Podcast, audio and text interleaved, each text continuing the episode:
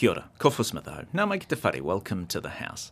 This week is Parliament's third to last week of sitting before the House adjourns and Parliament dissolves for the election.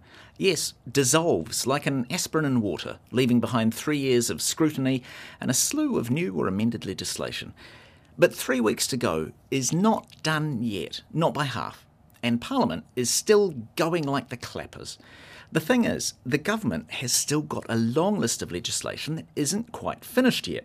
Honourable Kieran McAnulty. Thank you very much, Madam Speaker. I move that urgency be accorded the passing through the remaining stages of the Water Services Entities Amendment Bill and the Education and Training Amendment Bill number 3, the third readings of the Natural and Built Environment Bill and the Spatial Planning Bill, and the remaining stages of the Integrity and Sport and Recreation Bill the climate change response, late payment penalties, and industrial allocation. So there's a lot to do, but also the last few weeks of any parliament start to fill up with added extras, like approving the final rule changes for the next parliament, or finalising the approval of the budget, or the valedictory speeches of MPs that are choosing to retire.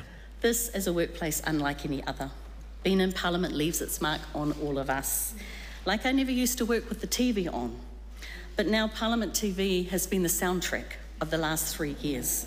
Now, not only can I recognise every single voice in this House without looking, I don't know how I will function without hearing the dulcet tones of Andrew Bayly or Grant Robertson, or hearing the Honourable Ginny Anderson tell the Honourable Mark Mitchell one more time, including today, uh, quote, how the 1,800 extra police will help New Zealanders feel safe.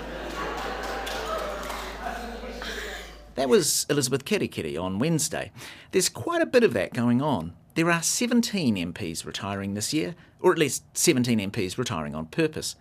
Their farewells are scattered across this week and next, but added up, they will take most of a day's debating time. In the second readings of the Taxation Principles Reporting Bill the Fuel Industry Improving Fuel Resilience Amendment Bill, the Land Transport Management Regulation of Public Transport Amendment Bill, the Sale and Supply of Alcohol Community Participation Amendment Bill, the Water Services Legislation Bill, and the Water Services Economic Efficiency and Consumer Protection Bill.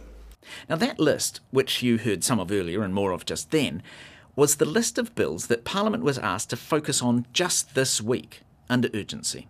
Urgency means the House spent extra time debating to try and get them completed and dropped the normal one day pause between debating different stages. Some of those bills are major pieces of legislation for things like the rejig of water governance or the rewrite of the resource management laws. After a three year term of Parliament, you might ask why there are still major bills uncompleted. And if you do, you are likely to be told that that is not unusual. The problem is that drafting complex legislation is not a fast process, and the drafting's the quick bit, coming after years of policy development. So making law is a long game. And that takes us back to the valedictories, because that is surely a reason that a common theme in valedictory speeches most terms and from most parties is this one. Mr Speaker, I believe we need a four-year term in Parliament to allow governments time to fully implement the policies that they went to the electorate on. I acknowledge we don't have an upper house, and there'll be questions around, uh, um, you know, around not having enough checks and balances for four years.